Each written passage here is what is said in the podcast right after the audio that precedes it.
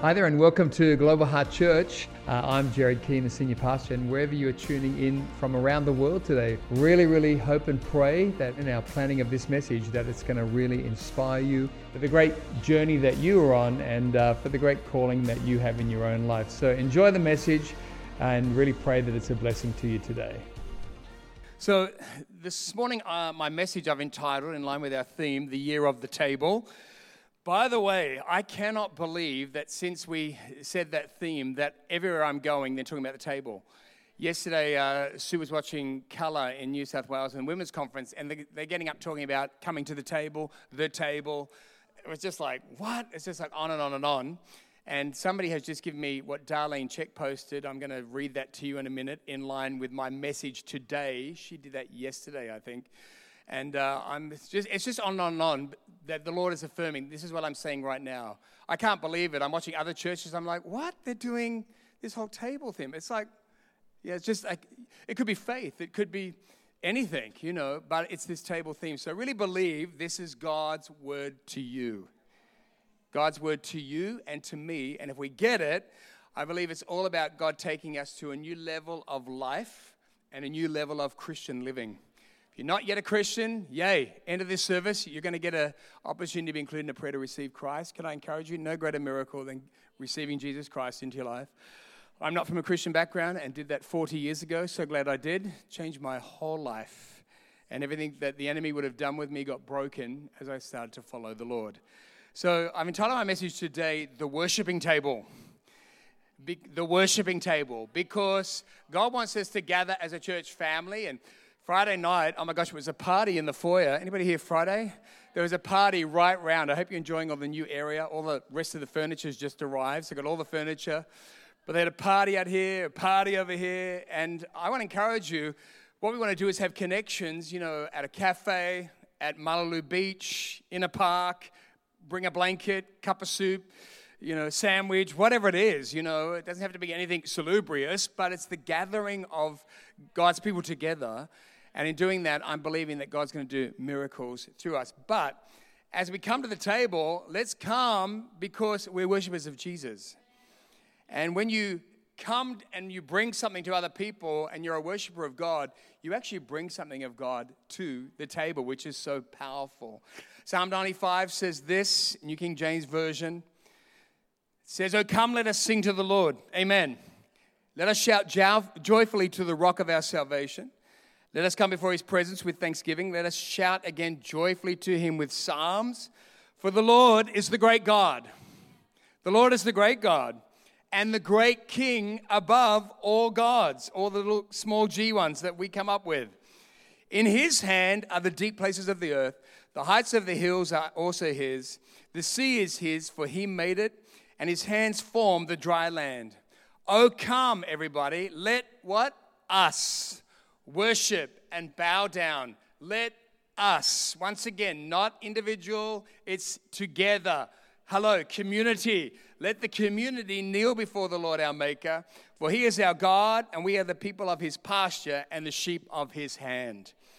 Wow, so the Bible's encouraging us let's worship God. He made it all, He created it all, He created you and I.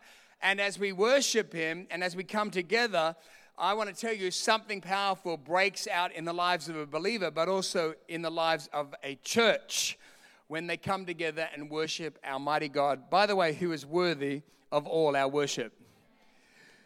You know, um, if you th- think you don't worship, I'm not a worshiper, I've never been that person. I want to tell you, you're wrong. All people are worshiping something. All people are worshiping something. Some people are living for achievement and they worship achieving. If I keep achieving and I like my achievement and people reward me for my achievement and they tell me I'm great, then that is good. Some people will worship achievement and success and uh, what they see as success, but ultimately, uh, it ends up controlling you, particularly if you fail. So, aiming for that will control you, but if you fail, it can be soul destroying, and ultimately, it will be unfulfilling. So, all of us are designed to have meaning in our lives, by the way. We're meant to have meaning.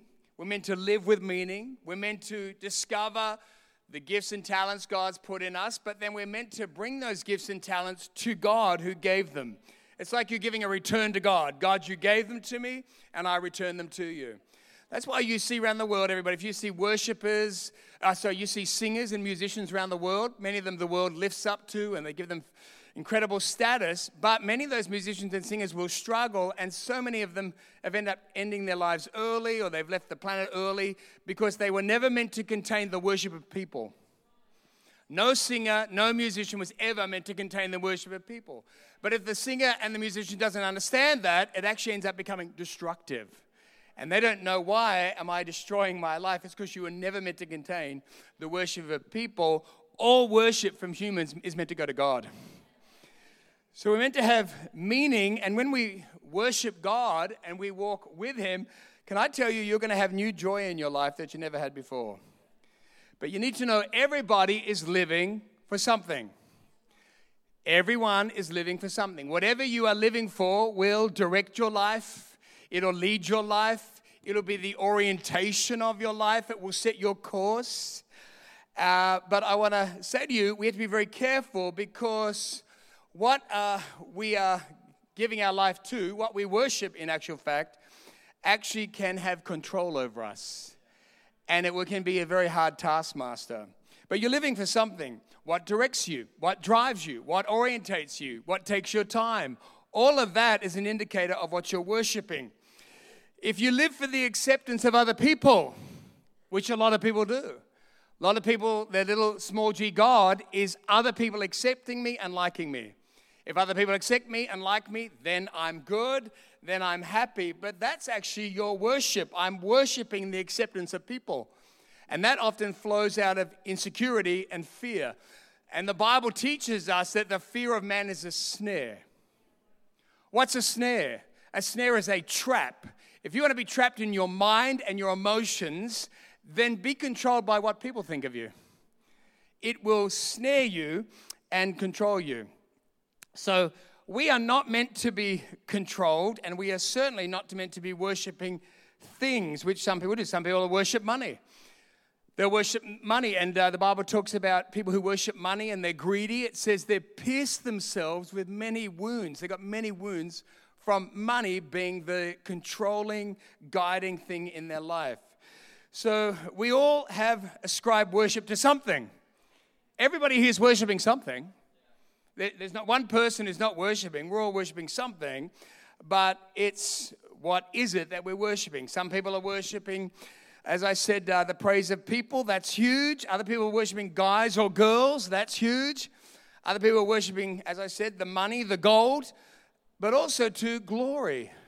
Some people are like their whole life is worshiping that people might give me honor and glory.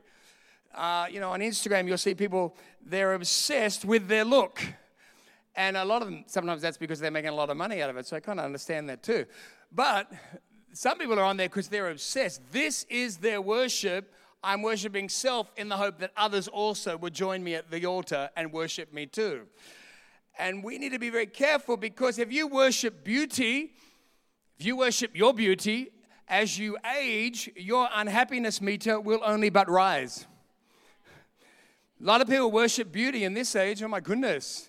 Now, you should be healthy. You should aim for that. If you want to look good, that's a fantastic thing. Nothing wrong with that.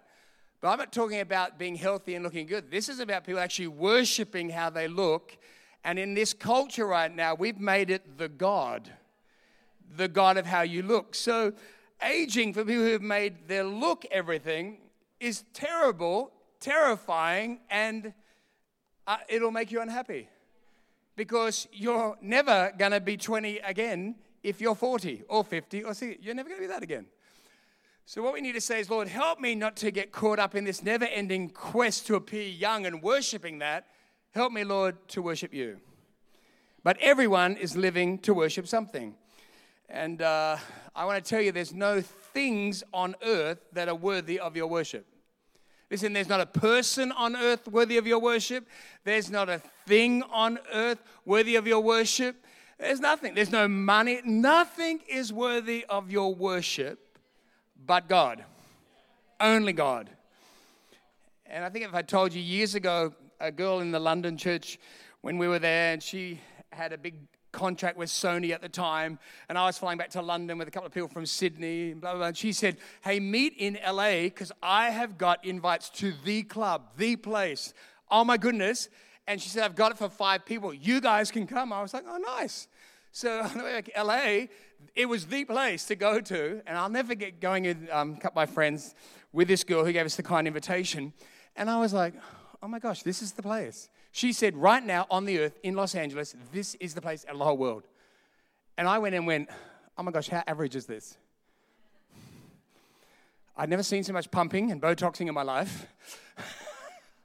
and I saw all people trying to be worshipped by the crowd and struggling with unhappiness deeply. Lovely people who God loves. But I was like, I went there and I felt like, man, the atmosphere of stress and unhappiness, but trying to be cool. And then she comes up to me and says, How is it? I said, Yeah, it's nice. Because it had no effect on me. Because I'm like, it's not about how you look, it's not about how cool you are, it's about your heart, it's about your life. So we don't get caught up in that stuff. And, uh, you know, Martin Luther King Jr., who right now has been brought out again, particularly in America, but they don't bring out often what Martin Luther King Jr. said, which is he said, I, am hoping one day his dream was to see a nation and people who no one was judged by the color of their skin or by what they did and do, didn't do. He said, I pray that we be judged by the content of our, content of our character. So he pointed out the most important thing that we need to all be thinking about is not how we look or the color of our skin, but the content of our character. So everybody's worshiping God. Uh, so everybody's worshiping, sorry, everybody's worshiping. But here's the question why worship God? Why should you worship God? You might say, why should I be a, a Christian and worship God? I've got the answer for you. Because I've been out in the world, I've been out in sin, I was out in my broken family, I've been in the clubs, I've been there, and I discovered why we need to worship God because he's the only person and the only thing in the universe that will not distort your life. Why should we worship God? Why do you need to worship, worship God and not things or money or people? Because He's the only person, He's the only thing in the universe that will not distort who you are, distort your life. Everybody who's worshiped other things, your life gets distorted. You lose who you were. I meet people in the world, they think they're so cool. I'm sleeping around with everybody. I'm taking drugs. I'm at all the clubs. And you look, when I'm with them, I'm like, you're not who you are. You've become something the world and your pain has made you to be. And you can't even see now that the level of your distortion has so blinded you, you don't even know who you are anymore. So, whatever the world throws at you, then they try and become it.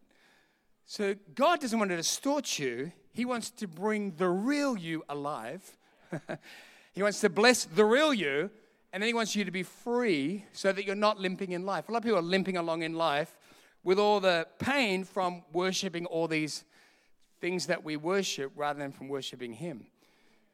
But I want to tell you, God wants to not have you limping along in life if you hang around. How did Sue and I get a new life? How do we end up being pastors? We were here when you all went. went. we were still here when you decided to do it your way. How did I end up in leadership? We were still here when everybody else said, I'm going to go do my thing. Sue and I were just like, well, nowhere to go. Nowhere to go. Sue and I hung around, then God begins to heal you, transform you, and then use you. But you've got to not hang on the fringe, by the way, you've got to hang in the middle. So, so worship which the Old English used to say worship, is that you would give your honor, the highest honor you could, to that which was worthy.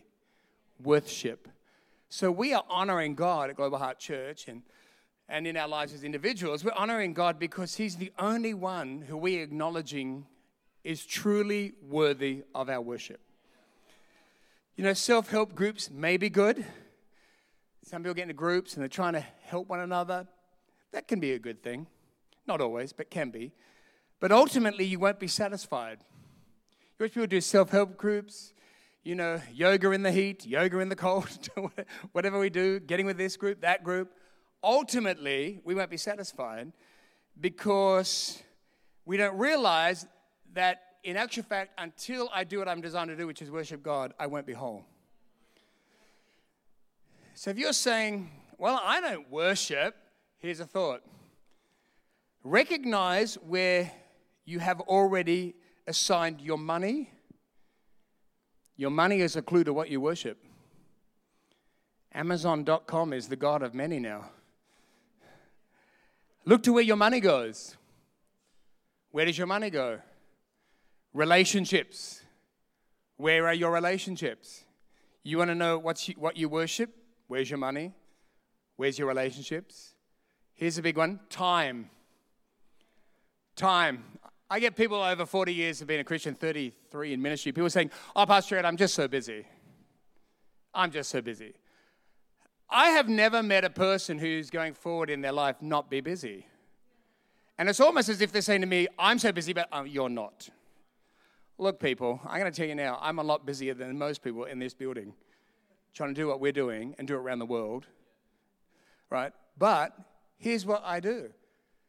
When I'm worship, if you're worshiping God, then you recognize my priorities need to change, so He's first.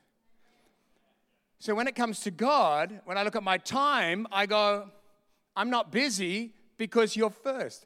Church and God is never for me because I'm busy. No, no, no. It's priority. It's priority. It's changing everything else that takes my time. And, and I go, hang on, this is not, I'm not busy for God and church. It's Him who I worship, and He loves His house. So my priority is Him. And then His people, and everything else is flowing from that. So if you want to go, what am I worshiping? Look at your relationships. Look at what you do with your money. Look what you do with your time, and you'll find out what you worship. Everybody there? You're all there right now? Have you discovered what you worship? Because when you discover what you worship, then it helps you to go, hang on, I might need to make an adjustment because ultimately anything we worship outside of God will leave us unfulfilled. Luke 24 52 says the early church, they came and they worshiped him. Then the believers were returning to Jerusalem, and then when they returned, they returned with great joy. Worshipping together God brought about great joy. Listen, there is a joy the world can give, but there's a, a joy the world doesn't understand because it's a joy you can only get from worshiping God. Actively worshiping God is the only thing that will change you, heal you, free you, and ultimately fulfill you. I'm getting the CD of this. I like this. Actively worshiping God is the only thing that will change you. All of us need change. I need change. Don't stop changing. I want to be, I want to grow in life. The only thing that will heal you, actively worshiping God will heal you. It will free you and ultimately fulfill you in Jesus' name. So we need to like reassign the value of our worship from things and people to God. and every act of worship is healing yourself and pulling yourself off those things that are trying, well, they may not look like it, but it's freeing yourself and pulling yourself away from those things that actually will distort who God's calling you to be. I could go to church and be saved. I could just go to church, uh, you know, like time to time and be saved and nothing else is happening in my life in regards to the call of God. I, I can just go to church time to time, be saved, and, uh, and be going to heaven. But I had to move things in order to be in the call of God. And then the call of God then took me to Eastern Europe, then took us to plant a church in London, which has gone on, having a big effect when there's three of us who went, uh, me and Sue and three others then to be impacting what we're doing now. All of that is requiring me to go, Lord, help me to worship you from your house so that the call of God for me as a believer is not distorted. You can be in church and be distorted and be a Christian every week. You can be in church and be distorted as a Christian. You're saved. But there's a distortion to the fact that you never address what's the call of God for my life? What is it? Am I in it? I can tell you right now, everybody, I'm telling you right now, I know that I'm in the call of God. What I'm doing in Melbourne, what I'm doing in Zambia, what we're doing as a church in Germany, what when God brought me to Perth, what I'm doing with other churches, what we're doing with missions, helping compassion, I am in the call of God. The devil has not distorted the call of God.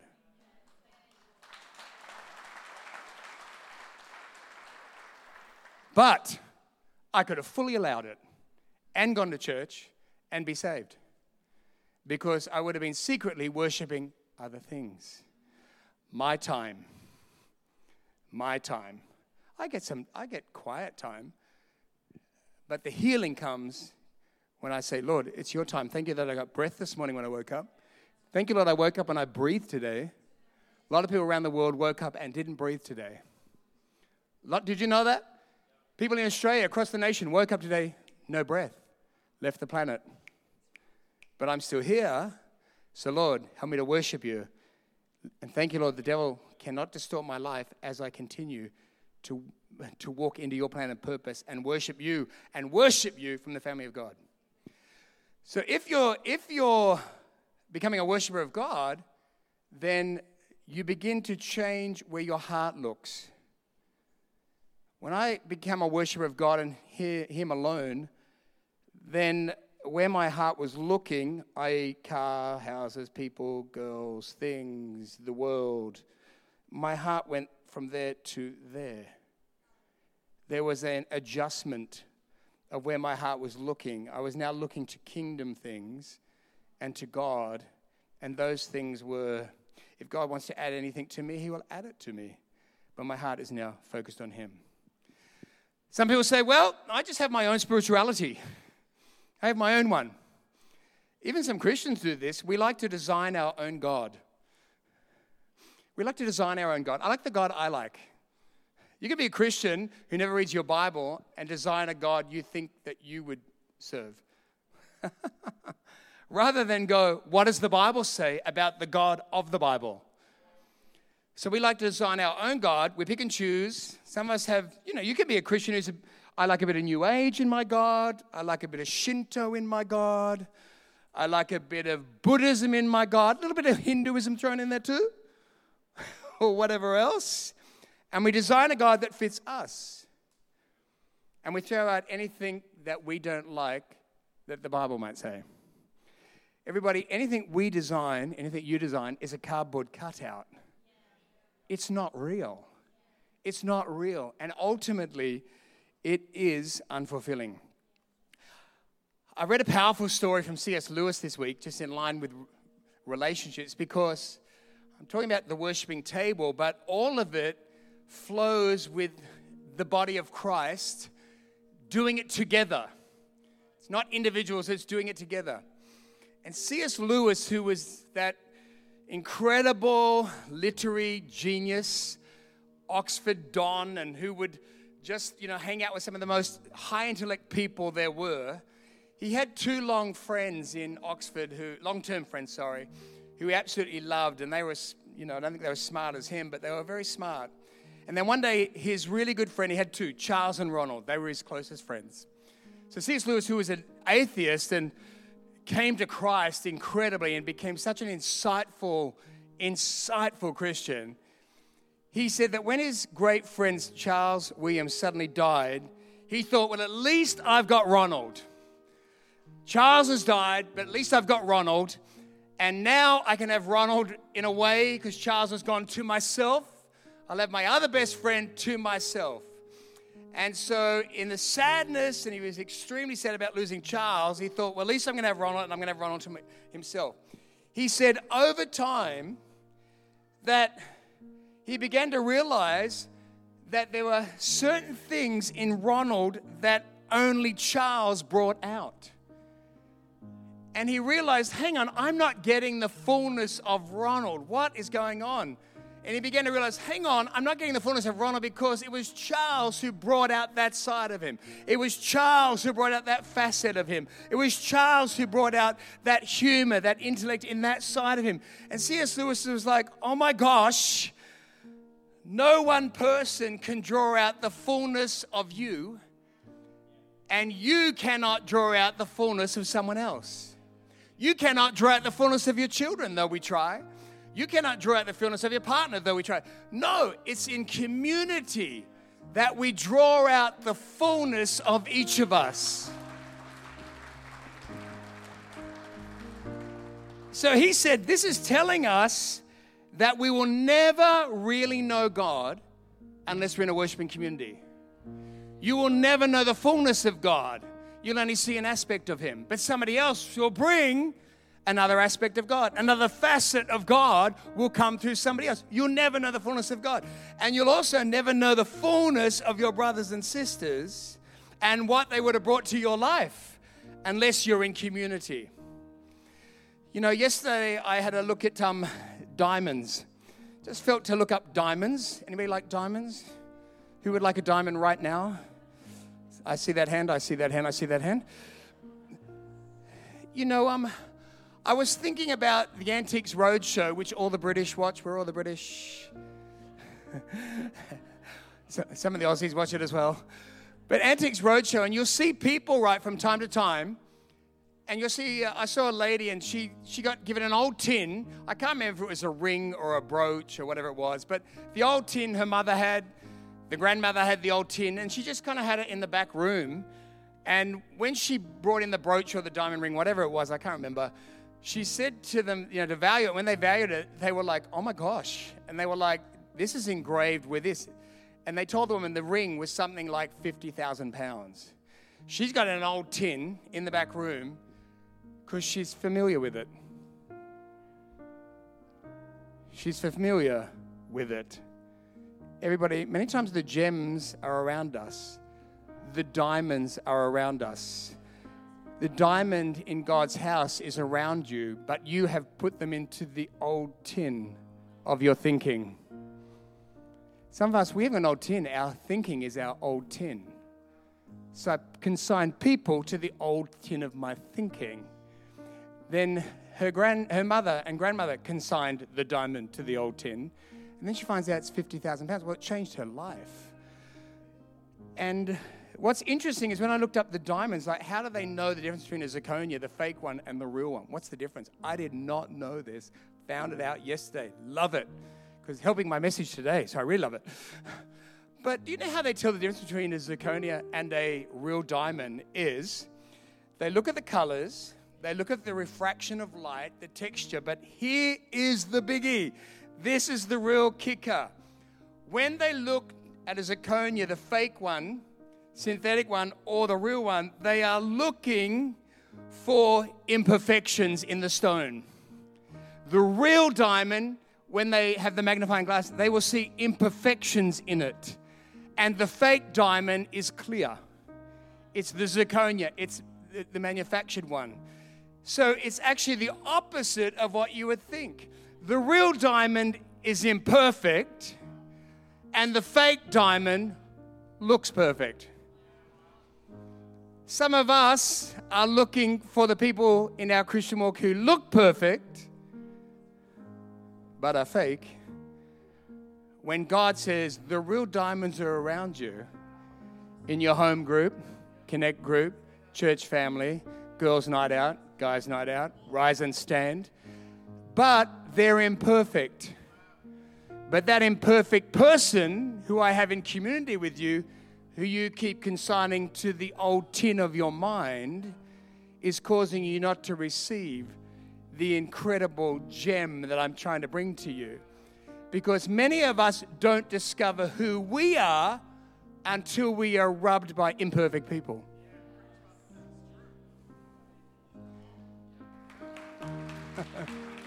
Ooh. Stop running to the zirconia people. They look nice, got the same kind of church attitude. Yes, kind of like me, but they're fake. You want to say, Lord, I'm open to who you're bringing. Rough, imperfect, diamonds who you want to use to sharpen my life. Many of us are running from the very people that will bring you to healing, bring you to wholeness. I even stopped last night and said, My dad, who abused me in my childhood, was so terrible in my childhood. I was like, Wow, dad, even you, he's with the Lord now. He died, he gave his life to the Lord before he died. But I was like, Even you, dad, were the diamond, imperfect, that God used to rub me. Listen, until empathy came out. I got empathic with you, feel for you when you're suffering and had a suffering childhood. Why? Because God allowed, he my dad chose his way, but God allowed it, and it actually was used, and it's been used now to help me, hello, number one, with compassion, lead the charge to sponsor our 1,100 children in Rwanda the diamond of imperfection in my dad, even, is now being used to help a lot of other people. Everybody, stop running from the church. Stop running from God's house. Stop running from imperfect people. Because there are diamonds that God has got there to use you. Just give God the old tin box of your thinking and say, Lord, take that. I want the real diamond in Jesus' name. In Jesus' name. Oh my gosh. If you're a quiet person, come to the table quietly. Been saying to one of my friends this week if you don't want to speak, just say, hey, I don't want to speak right now. Fine. Don't have to. If you're a big talker, maybe you need to pull back a little bit. But there's a place. Just come as you are, everybody. But let's realize God's got diamonds in people in the body of Christ, our local family, who you may not like the look of, but in actual fact, in their imperfection that you can't see, God's going to use them in your life. I told you when Sue and I went and joined a church where I ended up going to Bible college, my ministry started. I had the wackiest lady come up to talk to Sue and I. So unusual. She sidled up to me and Sue at the church as I get ready to finish. Sure. Sue and I were just standing having a coffee, went to visit this church, and she just comes up to Sue and I like this.